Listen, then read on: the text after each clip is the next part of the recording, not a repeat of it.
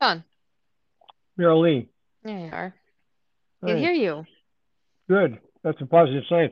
I just ordered a another mic because I because the laundry uh, took care of the first one. I've got a spare, but but I want to have I always want to have one reserve. I don't want to wake up Right. and all of a sudden say we can't talk. You know. Well, So yeah. You can talk on speaker in a pinch. Yeah, but that's a pinch. I like I like the noise canceling part of this. I like the part that Mm-hmm. we're not popping the mic. I like that part. Mm-hmm. But we forgot Mm-hmm. to, we forgot to talk about advertising um, earlier. I Oh. we should talk about that later. I mean, they're they're um, Mm. they got us down at an RPM rate of 1495. I don't know Um, what that means. well, I don't either exactly. Yeah, they're chasing they're chasing us to run the ads. Um, Okay. they're giving us some daylight and some, you know, we have to have this. We're we're so overqualified. It's just stupid um, in terms of their metrics. Ah. Um, Spotify is like, and I think they're scratching their head saying, "Why aren't they responding?" because that's Marilyn how and we John roll. don't care. Yeah. That's, yeah. that's how we roll. it's about it's about how we talk. Right. You can talk all you want to, pal, but don't bother us. Oh gosh. Oh my gosh. That, that's so indicative of how we are. I'll get to it when I get to it. You're gonna wait on me. Oh gosh. it, it did cross my mind when I was reading this. I thought we're being chased by a commercial organization. They want us to run their commercials, and we're saying, "What? No, Oh my gosh. care. That's funny. We don't care." No. No, we do care. We're gonna do it. We're, we'll do it. Right. Yeah. Yeah. Um, it's a gift for us. You don't even kick that in the mouth, in the mouth, right? Okay. Okay. So, but I was thinking about that earlier, how I've got things on my whiteboard, and I'm like, well, I should care more about that.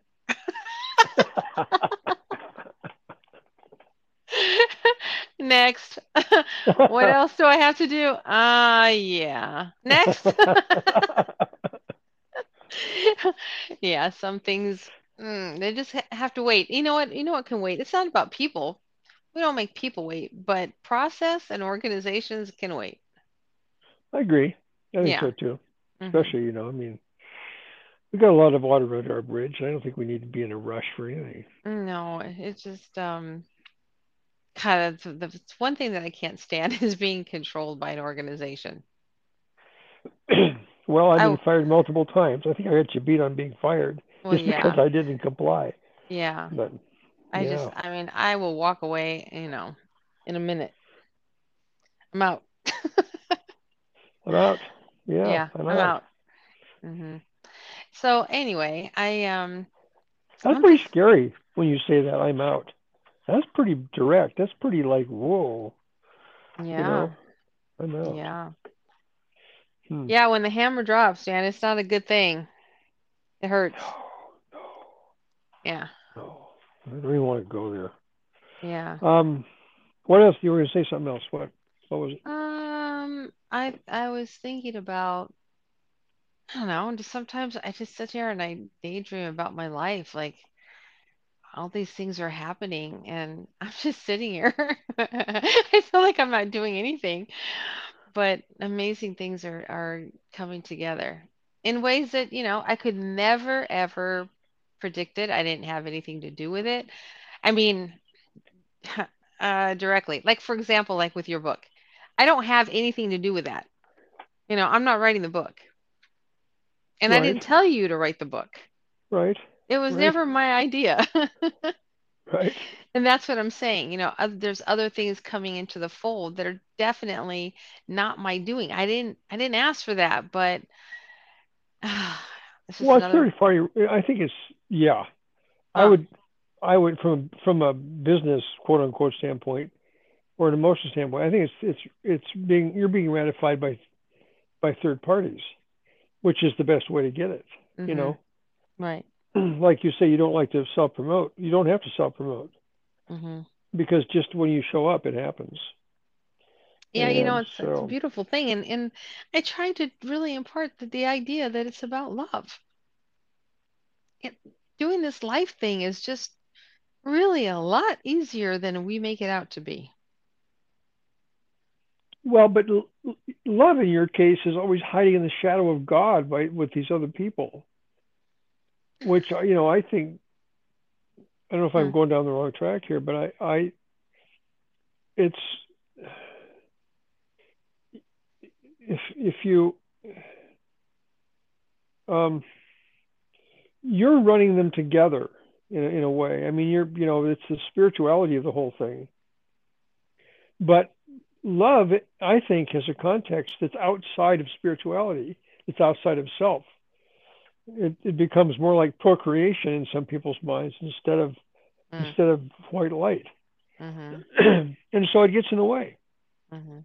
and and uh, then you and then if if God gets involved, then it becomes religion, and then that's in the way. Right. And Mhm. so it's a you know it's kind Right. of a Sisyphean task, really. It's like you're rolling a ball uphill. Mm. Uh, I mean, that makes me chuckle because on Christmas Eve, we were sitting around the table playing um, Pictionary, and we haven't played in a while, but I was with my son, my oldest son, and I'm drawing this picture of a mountain and a skier and stuff, and the word was ski. And so I drew the mountain and the skier, but somebody else had guessed it from some because it was an all play. And uh, he looks at it and I go, it was skiing. And he look, he goes, but mom, who skis uphill?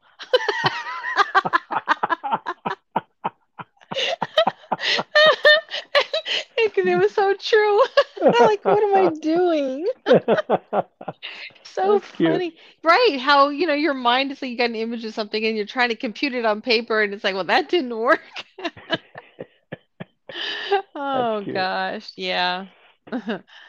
Yeah. And then you see other people's drawings, you're like, well, that was simple. That was that was really good. Mm-hmm. It's have you ever played that game? Do you I, know what it I was just trying to think about it. I was I think I played it once, maybe, maybe. Mm-hmm. I'm aware of it. I'm aware It's a of it. lot It's of a long, fun. it's a long time. It's an old game, Yeah, it's an old it? game. Yeah, and it's definitely one of our favorites. Um, you know, because you just you pick a card and either it's your team or it's an all play, and you get to see the word what it is, and you got a timer and you've got to draw this thing. And sometimes it's really hard. Yes, hmm yes. Yeah, especially when I noticed that's. I don't know if that's how they got it, but that's when you go to your, I don't know when they start doing this, what, what age, but when you go to your, get your annual physical Yeah. from the doctor, they have you play a Pictionary game. Um, so you can, and there's timed, you know, to draw. They usually give you a, they have, they have you draw a, um, a clock and, and arrange the hand so that it's 10 minutes after three or, or four, 425 or something. And they'll watch you do it, see how you can do it. This is for an for what exam? for physical, for annual physical. Yeah, An because test. anal physical. No, annual, annual, Oh, annual. annual. Yeah. oh God. Ah, I'm No wonder Yeah. it wasn't making sense. Oh my God. That's what I was thinking. Like, when they test you to see if you can think straight, well, you got to figure up your butt. What is going on here? right. Oh my over and draw God. a clock. Yeah. Don't mind me back here. No, okay. oh I'm thinking to myself, I know uh, that will not be happening.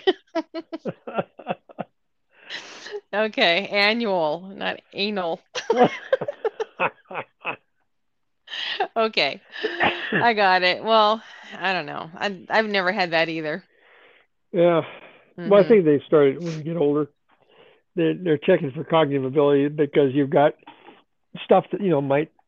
I don't know. I guess it affects whether or not you can drive a car and all that kind Uh-huh. of stuff. I don't know. They probably Uh-huh. are checking for all that stuff. Uh-huh. And then um, I bumped into that one time. It was really funny. Uh, well, I, when I was flying, I used to have an, an annual flight physical. Okay. Annual flight physical. Yeah. Okay. And um, I used to go to a guy named Dr. Tallison who gave me my flight physical every year.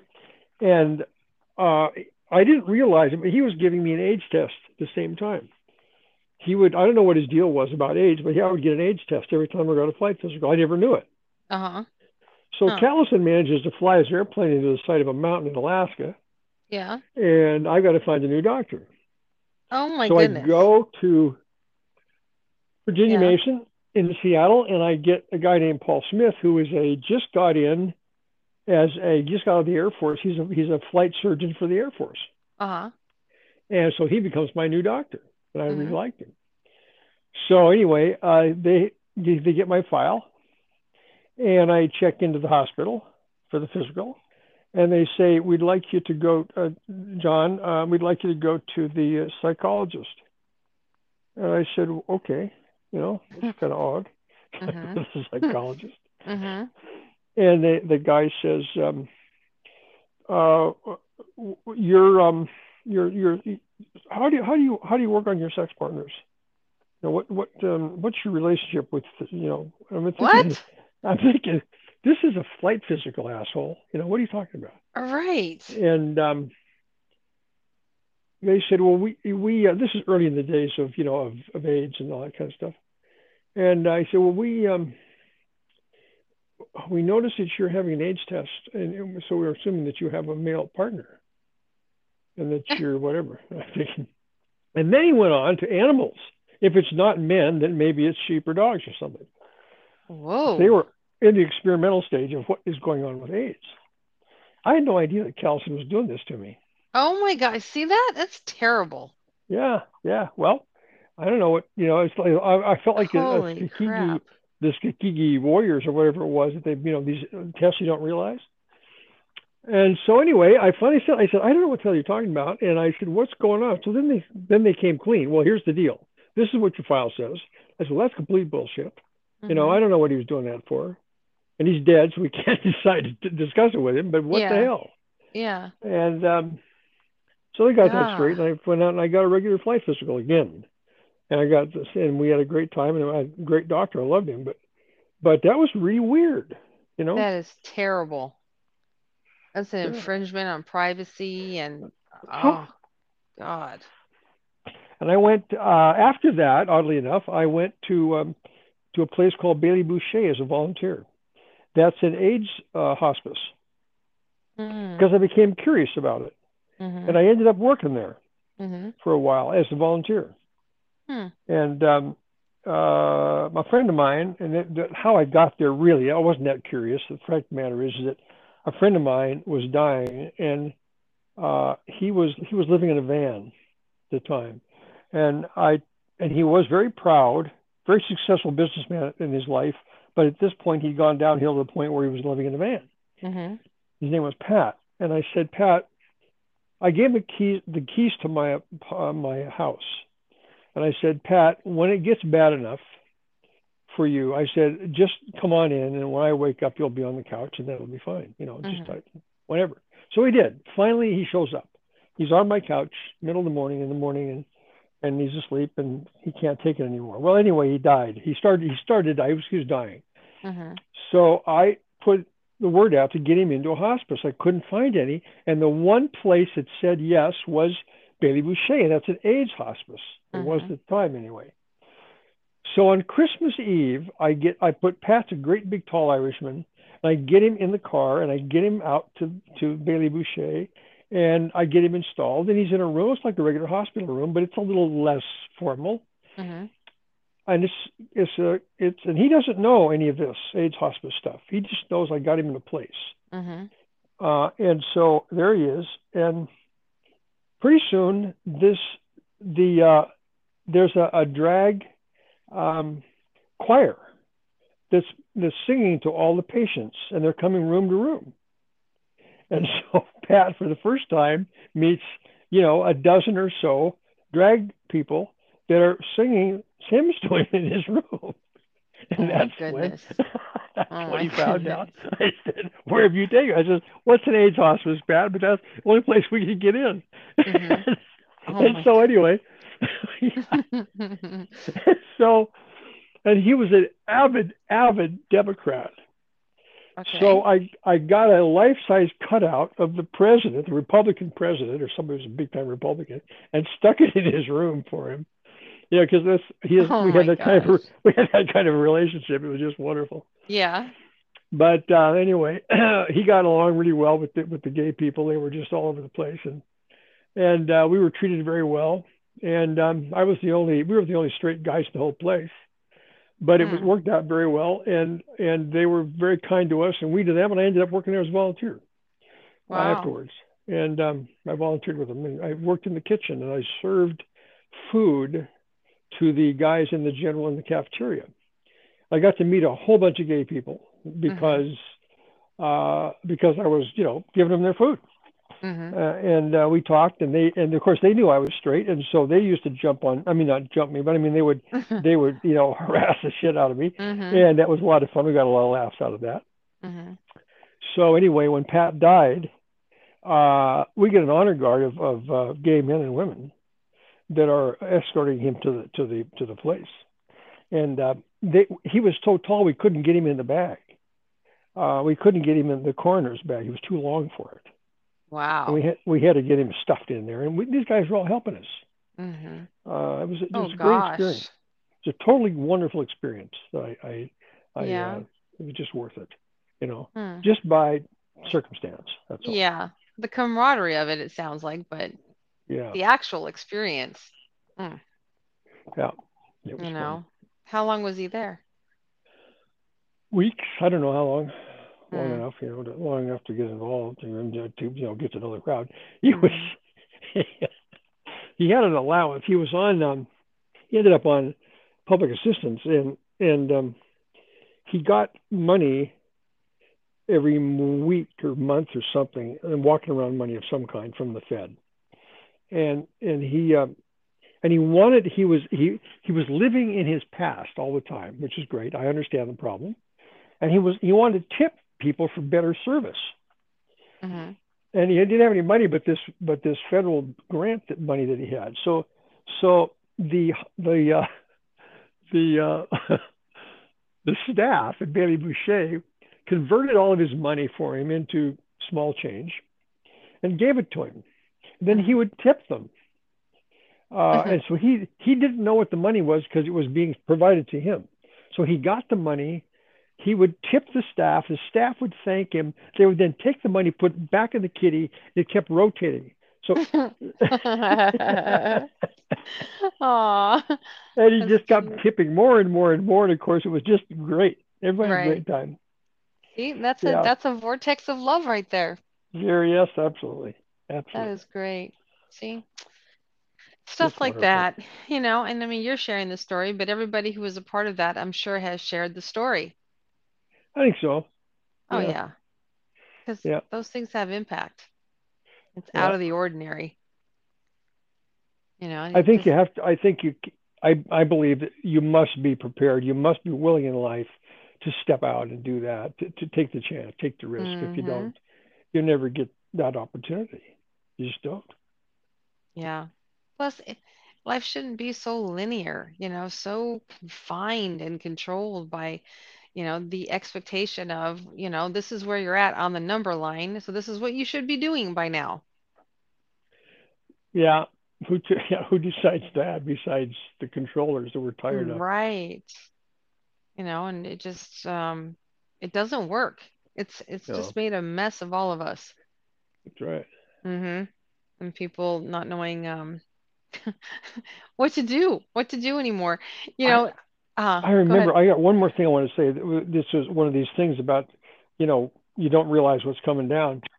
This is the early days of AIDS, and so AIDS was contagious and it was, you know, difficult and out of control and whatever. So anyway, we had a guy pass out on the floor, and uh, I was in the room and I started to go for him, and someone else did too, and the, we heard this screaming, this shouting, to stand back, stand back, stand back. Yeah. We couldn't touch him, couldn't touch him Okay. because he was contagious. Mm. So they call, so there he is on the floor. Nobody can touch him because it's, you know, too dangerous. Mhm. Somebody calls the fire department. They come up and the fire department walks in all in white hazmat suits, completely covered in white. with these Wow. outfits because they can't touch him either because he's contagious. This is AIDS, and so they come in and it's like it's like a space scene. Like outer space. They're Uh-huh. working on this guy on the floor and they're all in hazmat suits, like it's Uh-huh. like it's poison, and they take him out and um, we, uh, you know, I it was amazing, really how how scary it is at first when you don't know what the hell you're up against, you know, and everybody's Mhm. just worried to beat hell about it Mhm. and uh, and it, it was a problem obviously but but uh, god damn it was really a eye opener for me Yeah. and um so and you know you like boost a lot don't you you love boost right Yeah. No. we had a that was our that was our drink of choice for the AIDS patients Oh my boost gosh. and uh we would have a lot of boost and it was in a vending machine they would they would ask for boost but and I would so I'd give them the boost. Then they would go outside in the street and they would and they would peddle it for drugs and, and cigarettes. They wouldn't Wow. drink it. Wouldn't drink it. They'd sell it. Mhm. And then they then they go in the back yard that we had there and they'd shoot themselves up with whatever they could get on the street. It was a tough control mechanism thing, but it was great. Great experience. Anyway, that's my story. All right, go on. I'm sorry. No, it's just poison. It's it's just like a, you know, uh one an early adopter to like now we have monster drinks, you know, or even protein drinks, you know, things that pretend to be good for you that aren't,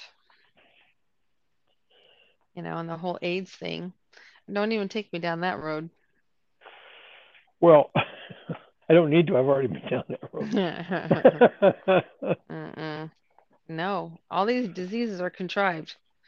It's not even cool. Well, I I I agree with you to the to the extent that I think that they are mishandled in such a way that they could have been handled a lot better, and and if they had, if it all depends on who's paying the bills, you know. If it's if it's uh, big pharma that's involved, it's who knows what you've got. I don't know. It's tough. No, people What's the what's the cure though? What's the fix? to get rid of all the people who are creating these diseases. Yeah, you mean like the um, yeah, like like the uh, Rocky Mountain Bug, Bug Lab in Hamilton, Montana, and places like that.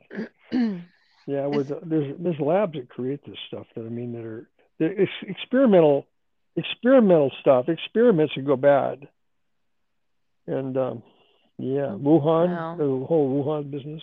hmm I didn't follow that very far, but but but Rocky Mountain Bug, I I got involved in that one. Hmm. That's pretty interesting. They And were they were the ones. Well, that's all spruce, um, spruce bark beetle, but that was the ticks. Rocky Mountain spotted fever. We got Mm, involved in that early in the early days. Rocky Mountain spotted fever was a big problem, and um, yeah, if you got if you had an engorged tick in your back, if there was an engorged tick in your back, you were in trouble. And I mean that that was not about medicine or anything. That was just you were in big ass trouble. Yeah. You were going to get Rocky Mountain spotted fever. End of story. Mm, mm. So That's scary. we want to get rid of a guy one time, and um, He put a tick on his back? No, don't tell me that. we um, Hamilton is like like 30 miles from where I lived, and uh, we we worked at all. That's where we worked. We worked out in that area. We worked around Sewell and Hamilton, places like that, and the lab was there. And um, we um, we played a lot of funny games, hmm but um, but but the disease itself was major problem, major hmm problem. It'd kill you.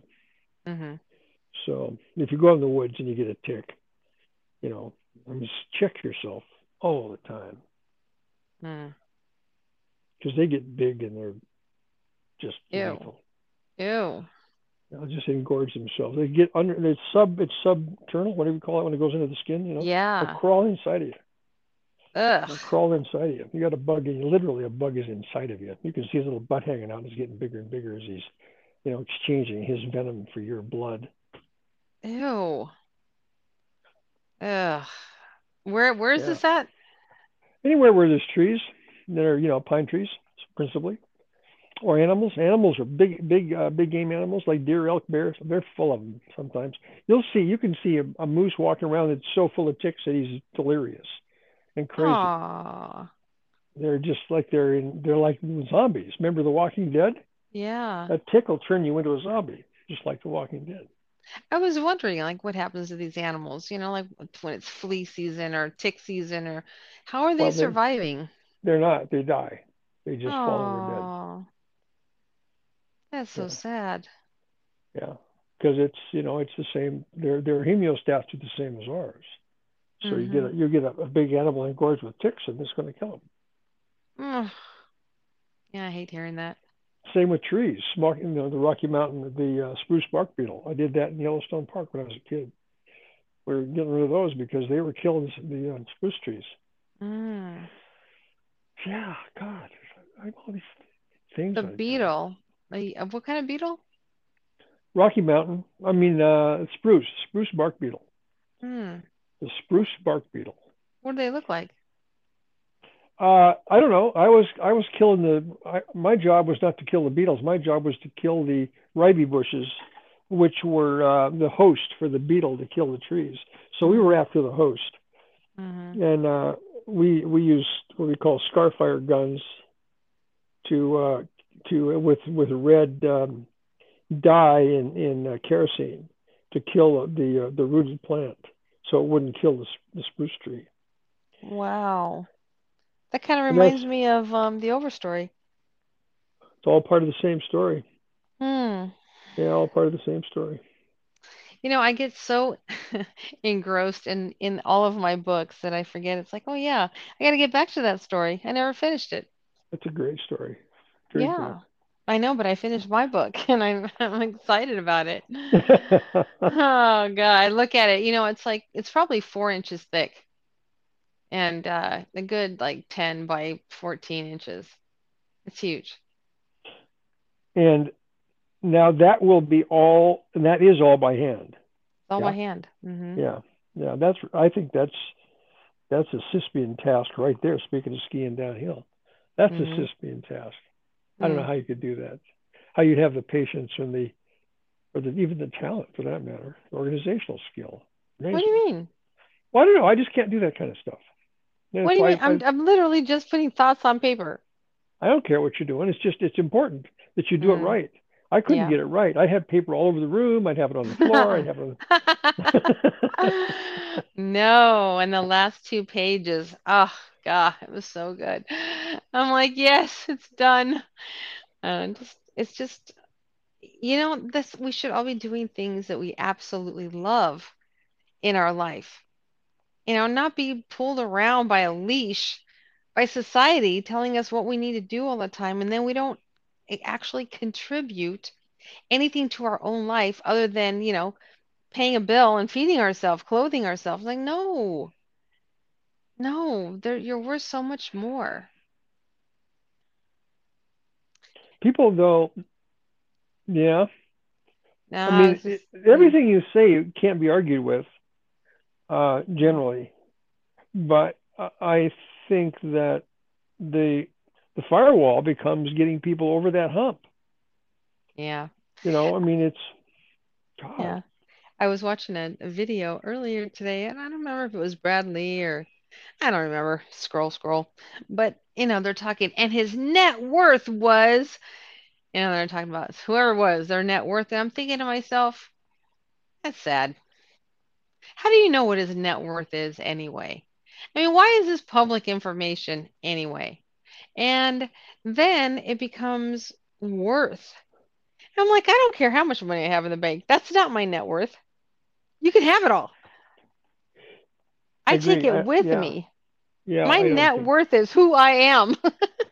that's right. Yeah, Yeah. It's it's just not about yeah, the money. yeah. It's um, I I think people that well, there's certain circumstances where people, it's like it's like getting ready for college, and you're a, in your junior year, your, your sophomore, junior, and your senior year, you're encouraged that if you want to make it to the big school, you have to belong to the glee club, the st- the tennis club, the the defense department's bing club. You have to belong to the tennis club. You have to be a runner. You have to be a Right. international student of the Yep. World Trade Association. You have to be this. You have to have gone to these meetings. You have to go to camp. You have to do this. You have to do that. And you know, it, it's like, what? You know, why? Right. Because that's how you get into Harvard. That's how Yeah. you get into whatever it is. Is they read this, and then you're gauged. You are measured against all these other people who just went to school. You know, Yeah. you are a mover and a shaker. You're a big deal. They're going to take you. Yep. And the parents get psychotic about that stuff. hmm And these poor students are just a mess. Yeah. They're a mess. I know. And they're um, they're just emotionally unstable, Yes. We were trying to figure out how to, you know, where's the Yeah. Janelle and I were talking about that this morning. Just, you know, what a mess our kids are. You know, just the um the inability to put a sentence together and then, you know, nobody's reading and nobody wants to work anymore. I mean, we we have uh, you know, our other Star Force commanders, right? Everybody's got their own job and things that they do. And um uh Lauren, who is my co-author, she was saying she has a uh, a gym out in New York. And she was saying how hard it is to get people to work. That it's so hard that when people come through the door to apply to work at the gym, they're so unqualified. She can't do it. So there's nobody to work there. So what she had to do was go to AI. And now all her classes are led by um uh like um holograms. Oh, that's spooky. Yeah. It's that bad, huh? Wow. Right, it's that bad. So when you join her gym, you're going to walk in and you're going to do a class with this hologram leading you. What's this world coming to? Oh my God. You know? And I mean, but in all honesty, like with Janelle, it's same thing with, you know, with the Star Force commanders and, you know, where I'll be and and things like that. I mean, I will be in the tunnels. I'll I'll be wherever it is she puts me, but I'm not going to be there. My hologram will be there. Yeah. Do you like your hologram, by the way? Have you seen what their representation is yet? Uh, I don't. I don't know. I don't know. Um, she just, Do you have any control over what you look like? I really don't. I really don't. That's why the one girl has the purple hair. You know, I'm like, all right. She says I'm a, what is it? I'm a, not a, a shapeshifter. No, a, um, I don't know, some sort of shifter of some sort. I can do whatever I want to do." Well, that's important. That's pretty handy. Yeah, yeah. It's hard to buy that. That's good. Yeah. yeah. And then, you know, it's it's kind of like whatever, however she's, you know, writing out the story. But when it comes to my own 12 comic books, of course it'll it'll really be me and it'll really be, you know, my direction as to what goes in there. I've got I got the uh, I've still got the uh, what do you call it? The premiere issue or the whatever it is. Yeah. That I first comic book is going to be iconic because it'll Yeah. it's going to be so unrecognizable compared to what is going on right now. well, I that's mean, that- good. That makes it more valuable, I think. Absolutely. It looks like Yeah. something from, you know, a totally different era. Yeah. It's like having Alexander Graham Bell's first experimental bulb. Seriously. It's like it's Good. just so different. Yeah. Yeah, a lot of people are getting involved and um, you know, big names. It's it's pretty exciting what's going on over there. And she just uh is gonna republish her original book, her um The Tude Shifters. I forget the title. I know it's terrible of me, but this the Adventures of the Tude Shifters, I think it is. She wrote it years ago, and she's coming out with a second edition. And the second edition, she puts all of us in there at the end so that the reader knows where we're going from there. And that's when we get into the Nubicon Galaxy. And then from the Nubicon, we have special uh, missions, and these little um, characters are sent out to find each one of us to bring us back. And it's like, all right, so it's, it's fun. do you hypothetically live someplace as a Star Force commander, or do you? Uh, oh yeah, I will definitely have my own galaxy. All right. hmm And I get to create it however I see fit. Hmm. I'm like, oh, this is gonna be fun. so you're going to become a. So you are already actually a comic book character. Yes. Then you're you're Yeah. like you're like Daffy Duck or somebody like that. Right. Yeah. Yeah. Superhero. Huh. Like yeah, I just saw what I see Flash. Saw Flash at night. Something Flash. Uh, you know, superhero hmm things. Right. Right. Um. Hmm. Yeah, but I mean, it's just interesting to me how it, it all ties together. You know, depending on where people come in the story, you know, who who do they know first? Because they might actually go to, let's say, the event center in um in uh, uh, Utah. You might go hmm there first, or and if you land on me there, that's fine. But if you find out what else is going on, let's say you you land on the game because that's going to be the education. Well, then it's going to come back around and it's going to find Dill's Danger Destiny. so I get to play too then. Yeah. Yeah, you do. And then it goes into, you know, floppy feathers. Yeah. And then this whole thing, you know, with Elizabeth Gilbert, I mean, get her on board and then it's floppy feathers all over again. And it gets just, yeah, wow. yeah. It's one big thing that's emerging and um, it's fun. And there's even more. There's even more than that. So, uh, yeah, I'm loving it. Well, it's time it's come, I suppose, and I think that Janelle is, you know, she's she's, you know, rode this dog for a long time. I mean, you know, it's it's like a lot of things. You Well, put you your know, heart our, and soul into it forever, and all of a sudden it goes, you know. Well, you know, our education system has been declining for decades, and she has been watching this happen, and she's like, no, we need reform. We need reform. And, you know, her whole dream is to reform our educational system. And we're at the point now where we have so much technology, you know, way beyond whatever it was 30 years ago. Yeah, the little the little red schoolhouse is is um right. Is a museum piece. I yeah, I know. hmm Yeah. So we're looking at, you know, 3D tables and interaction, and then, you know, you're you're experiencing the lessons with your five senses. You know, you can literally smell things and touch things and eh, um, feel. You know, you're gonna feel the. There's just so much you can actually meet all of your heroes from the days past and meet people in history, which is really cool too, John. You can meet people in history. Could oh you imagine? Yeah. Go back to the Hmm. pyramids, honey. yeah, I got someone I want to meet. Right. Yeah, yeah. I um. hmm. Hmm. Uh, well, I'm just thinking. I was just thinking about in my own teaching career. Uh, I, I had a I had a teaching. Well, I had a teaching career. I only taught for nine years, but that was uh, you know a semi career, half a career, I hmm guess. hmm Uh, but um, um, how how I recall some of the first uh, technology introductions into the into the school, you know, in, into the classroom. I was hmm sort of in that. I was teaching during that period where it was being sniffed, I guess.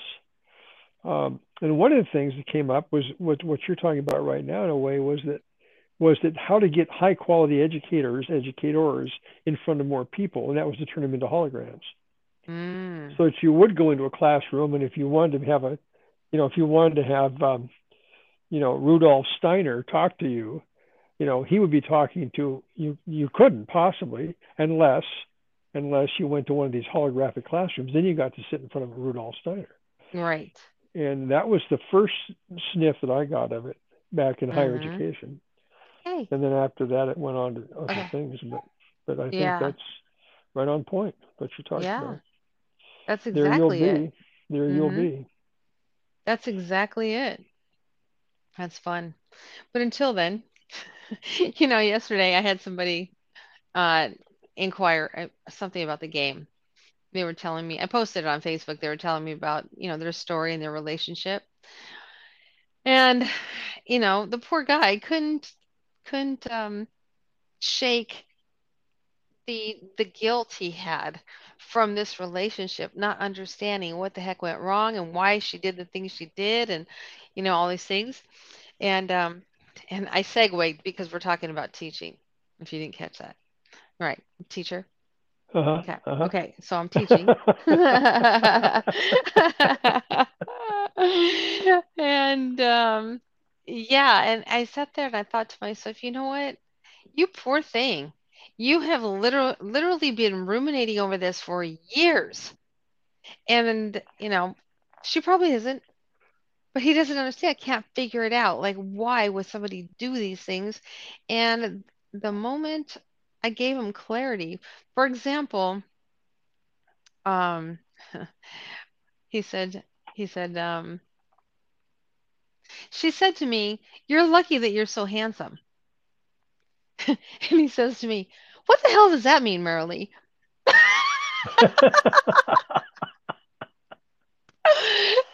God. Yeah. And to me, it's funny because he was offended. You know, like, what is that supposed to mean? I'm lucky because I'm so handsome. And I said, no, she was saying it in jest. She's just letting you know that she thinks you're handsome. You know, you're getting away with what you're getting away with because she thinks you're handsome. You know, but these small little clarifications matter because, you know, the the recipient is literally just stressed out over this, going, What what do you mean by that? And it's like, why are you upset? Why are you holding on to that? It was a good thing. It was a good thing. Or let me another one. Let me give you another one. all right. So then, and then he says, then she calls me, you know, like I forget what he said. I think it was like 11:30 at night or something, and said that um she wanted to cuddle. And he goes, Marley, I'm on the phone going, I'm already in bed. He goes, What am I supposed to do with that? And I just started laughing. I thought to myself, I go, Well, first of all, you're not that into her. I said, Because if you were into her, you would be there. You would get up and go, Yeah. you know? Yeah. So that tells you right there, you're just not that into her. And and you know, your your relationship is way too mechanical. You're Yeah. you're overthinking everything. Yeah. Yeah. hmm I would just you don't have to say that now. I mean, I was I was about to bring that up. I was going to say, wait a minute, this guy's an automaton, you know. Yeah, well, you know, sometimes relationships are so difficult for people that they don't understand that they're being robotic like that because the emotions, that, you know, the how to and what to just doesn't come easy. I think if you're attractive or if you're handsome, uh, um, you're attractive, and I've been accused of being handsome. And so there have been times when I felt like this guy's saying. I mean, I have felt in the past where I was resenting, I resented attention because, in my opinion, at the time, it was for all the wrong reasons. It was like I was, uh, I was going to be their eye candy or whatever it is, hmm whatever you say about it, whatever a man's supposed to be. Okay. Um, and I remember one time I actually said that. I actually said the words you're talking about. I said, the only reason you like me is because I'm good looking. I remember that. Wow. I remember that. I was really angry. Okay. And uh, I've never said that since or before. And I blurted it out. But I remember how I felt. I hmm was angry. I was hurt. Well, I you know was, what? Welcome to a woman's world, yeah, I know. Yeah, yeah, okay. Yeah, but okay. right? yeah, I mean, yeah. I mean, you know, you The get it. women go through this daily. You know, their intelligence is overlooked, their emotions are overlooked, their emotions are reduced down to, you know, hormones. Yeah, Mm-hmm. And it's just how good do you look? Um, well, hey, baby, you look good. Come over here and talk to me. Excuse me? Yeah. Why do you? Is there, is there some kind of thing you can kill like in a, like maybe a, I don't know, a shock machine? or something? You just walk up and jab the guy. And what do you do about that? You know, uh, turn him red. spray him with spray paint. You know, you know, Yeah. hit him with a rattle can. I don't know, but it's um, it's really um, You know, I it depends on the context, you know, who you're with, if you know them or not, you know, all kinds of things like that. It, it really it depends. If it's somebody that you don't know, hmm, well, it's just that becomes uh, abuse. I mean, that, that's just that's bad. I'm I don't know if you appropriate the relationship for all the wrong reasons, you're doing the wrong thing anyway. You're in trouble. But but I I I um oh God, I don't know okay, know. but It's so hard to grow up. So hard to grow up. Right. So it depends on if you're really truly um interested in this person. Let's say a guy sees this woman, she's beautiful, and he's like, "Oh my God, she's over there by the oranges. I have to go talk to her," type thing. And then his, you know, his motive is clear. And then she just starts um you know, telling her how beautiful she is and, you know, wow, you have the greatest smile and you have this. It's like, get out of here. Just get out of here. You know, it's it's off-putting. Okay, that's easy to spot. Yeah. Okay. All right. I mean, Okay. there can be spotted. right. Then there's, you know, like um Yasim, like at the farmer's market. He always tells me, ma'am, ma'am, come here. I have to tell you something. Like, What is it? He goes, ma'am, you're so beautiful. You know, and then he'll go on about whatever. And I just say thank you. But he and I both know that's going nowhere. You yeah. know, so Yeah. I just I smile, laugh it off, and say thank you. And it's like, okay, that's it's almost like it just a natural exchange. That's fun. That's Yeah, that's fun. Yeah, that's right. fun. That's fun, you know. Or and then now I can just go, hey, handsome, how you doing? That type of thing. Yeah. But yeah, but it, if you just think that I'm I look like, you know, bait on a hook, oh, it's so insulting. Yeah, and I think I you can tell. I mean, you can just tell sometimes. I mean, most of the time you can tell when you're being hmm hustled versus whatever. It's in all good fun. Yeah, it's like I'm Um, not for sale. You see a price tag on me? I'm not offering myself to anybody. so did Gloria Steinem do good work for everybody by, you know, going into the to the feminist movement, No, giving women power absolutely in some No. way? Mm-mm. No. No, Mm-mm. that was a No. mistake. Big Bad. mistake. Bad. hmm Absolutely. So, so she tried to turn women into men. What was she doing wrong? First of all, I mean, look at where we're at now. The pendulum is swinging. Women want to be women again. They want to, and they're proud of it. And actually, men are out there doing videos too, talking about women being women, you know, and and what makes her a woman, and how great it is to be a man. And I am full for that, like completely. There's just nothing better.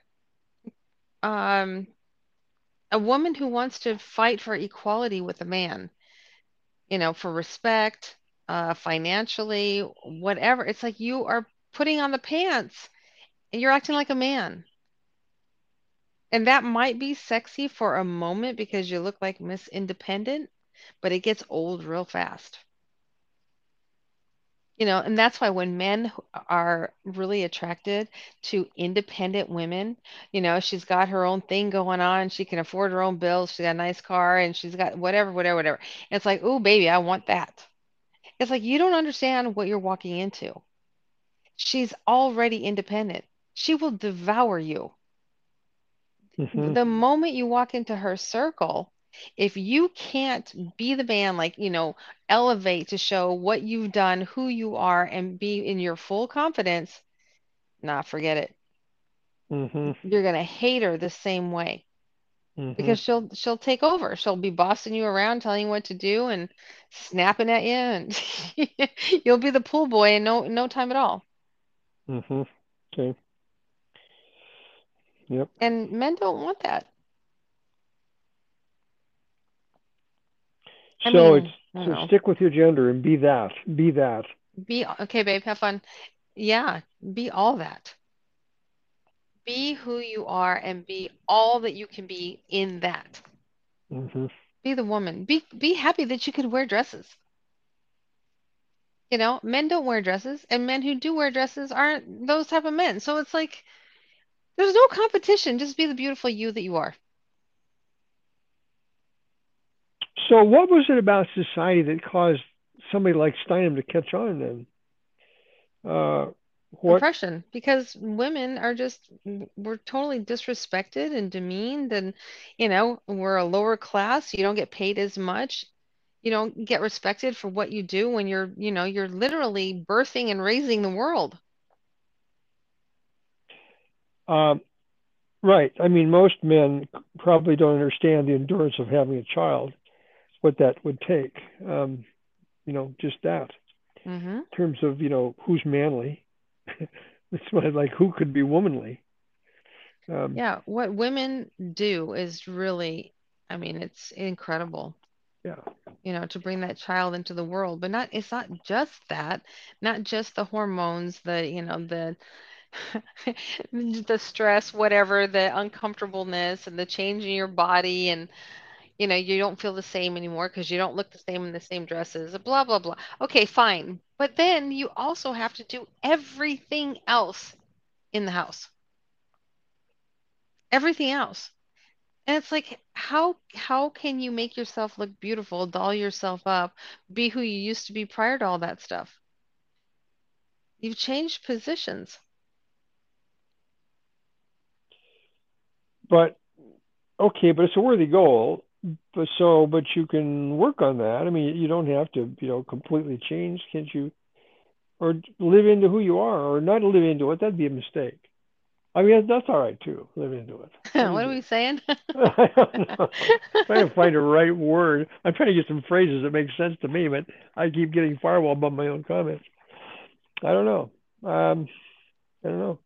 Well, the if I mean if you're, I mean you know it's I mean God just the physiology. I mean you know men get pot bellies and lose tone. W- women have stretch marks. You know and whatever. I mean there's all sorts of problems. I mean the things that turn you around once you take your clothes off. Um, what do you do? Just work it out? just work it out. I mean, we're we're way more than our physical self. I know, but that's the first thing you see. That's what you bump into. Right. Well, I guess I well maybe not, maybe not. No, no. I guess there's personality. There's all sorts of stuff. But I mean, No, there's it's um. physical. Is it okay? It's physical. hmm All right. Most def definitely. We look at each other and we assess physical first. All right. hmm Okay. And then and then it's personality. But the the whole idea of the physical is that it's okay for men to get a dad bod bod because she'll still love him and she'll still do whatever. But the moment she's, you know, her body has totally changed because of children, and now she's nagging like his mother, you know, the whole thing doesn't seem too attractive. Well, who's mis- is that her mistake or his? Both. You got it because you have to remember that, you know, your net worth is the investment you made in yourself, who you are as a person, not just what you're doing. You know I mean? Like, I'm making dinner for you. I cleaned your toilets. I'm raising your children. It's not just about what you're doing, it's about who you are. That's your net worth. Who am All I? You know, right. am I am I worth holding on to? Mm-hmm. You know, or am I replaceable? So when the comment is, "I still love you," but you got to be careful what's going on. No, it's well, right now what we're talking about is just what happens physically to ourselves. But all of this story begins from the beginning with that first date. Who am I? Do I know my worth? What have I invested in myself? How do I know my value? All of these things play a part. And if you don't know any of that and you're just beautiful, handsome, and you're willing to fall in love, and so you find a partner easily because you're willing to fall in love, and it seems good because the personalities go together, you're off and running.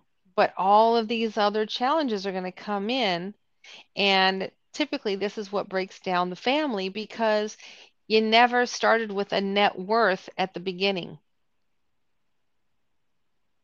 So if this were a road trip across the country and you just started driving it sounds to me like if you do it wrong, you forgot to bring the map. Uh, and so you just drive down one dead end road after another till you get as far east as you can go, as opposed, or maybe you don't even make it, as opposed to having a map and figuring out where you want to go. Is it a map? Is it is that a good analogy? Mm, it is if it's used the right way. It is. You know what that reminds me of though? I saw another video, and I can't post all these things, but this guy's talking about um, that people, two people are not going to make it unless they have the same purpose.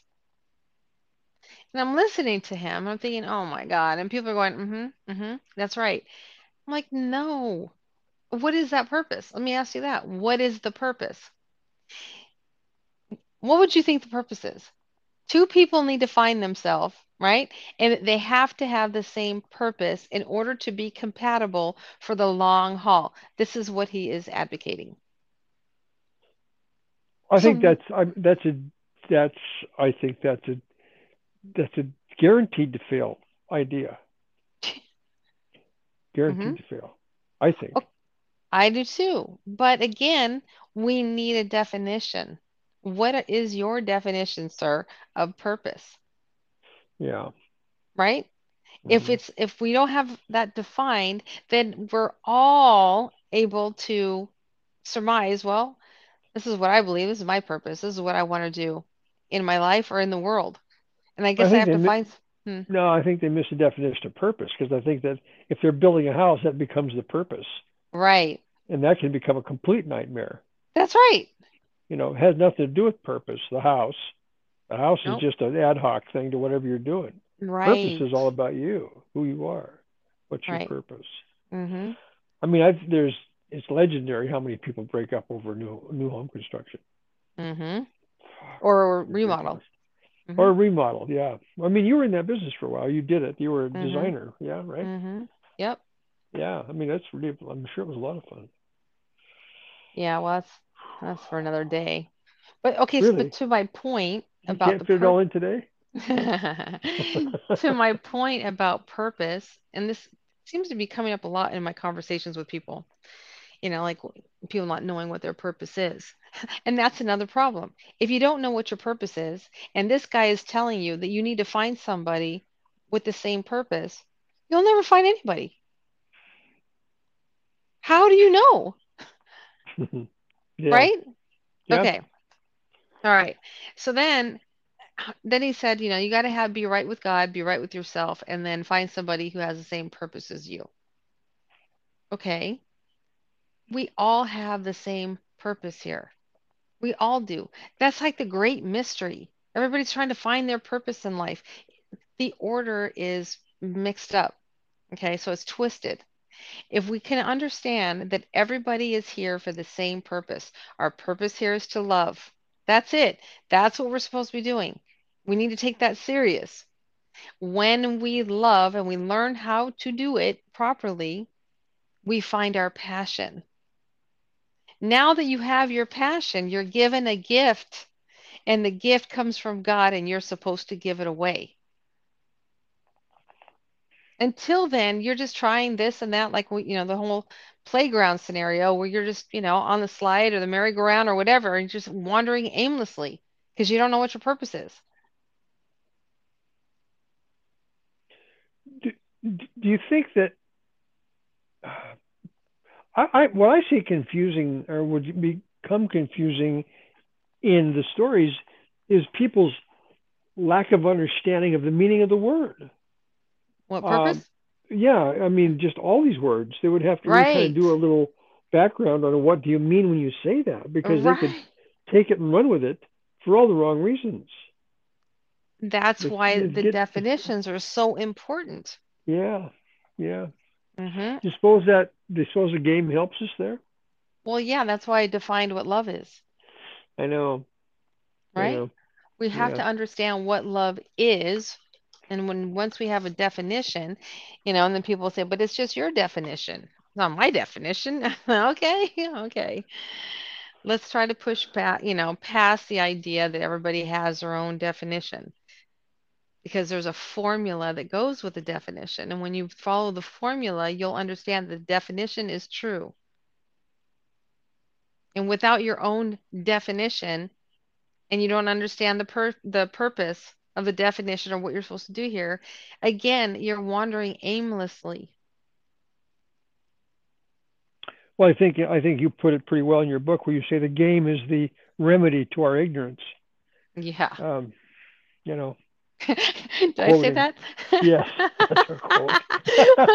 People might be going, "Oh my God, that's so arrogant."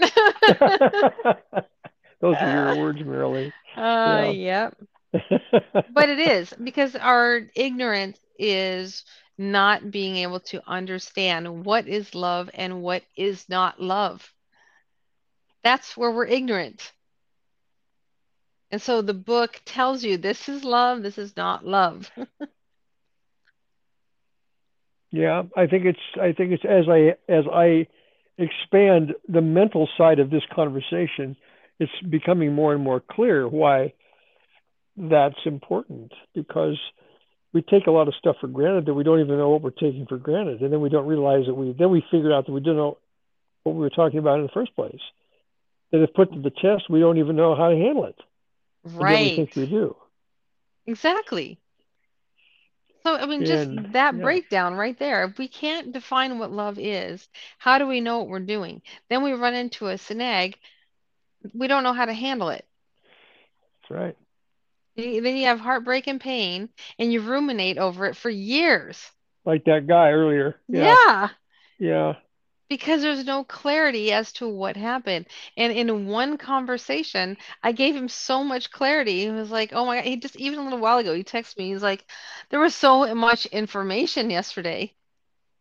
yeah, You have to go over it again and go, wow, yeah. why was I thinking all that? Why am I holding on to all that? Why was I blaming myself?" Because that's a natural thing. What did I do to deserve that? Well, the other side of that coin too is people that I'm most familiar with, like myself, who um, who firewall that kind of stuff did for years, uh, almost like a. No, I'm going to say I'm bully. I've never been a bully, but but um, uh, you take a set. You take a set based on your own self-importance, how how valuable you are to the situation, or how important you are, or how powerful you are, whatever it is. Uh, and so you not you're not open to that kind of stuff because you know it's a power play. You know you can get through this just with your own sheer economic muscle or whatever kind of muscle you want to use. You can do it.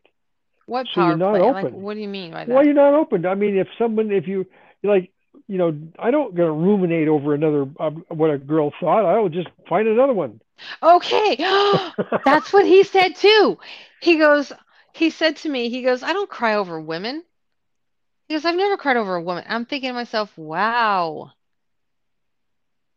I mean, the yeah, fact that you just said that, I just find another one.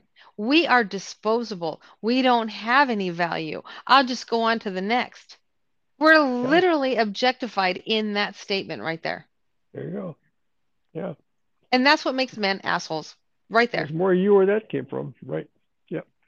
I You get it. I know. I lived it. Yeah, because that idea that women are disposable, you know, they're standing in line, I get them all the time.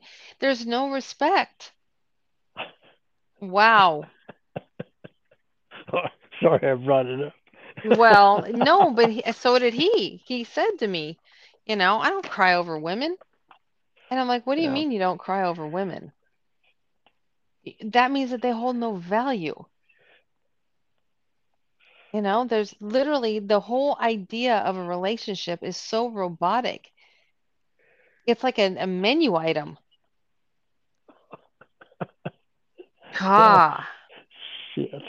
I wonder I brought, I brought that up. God.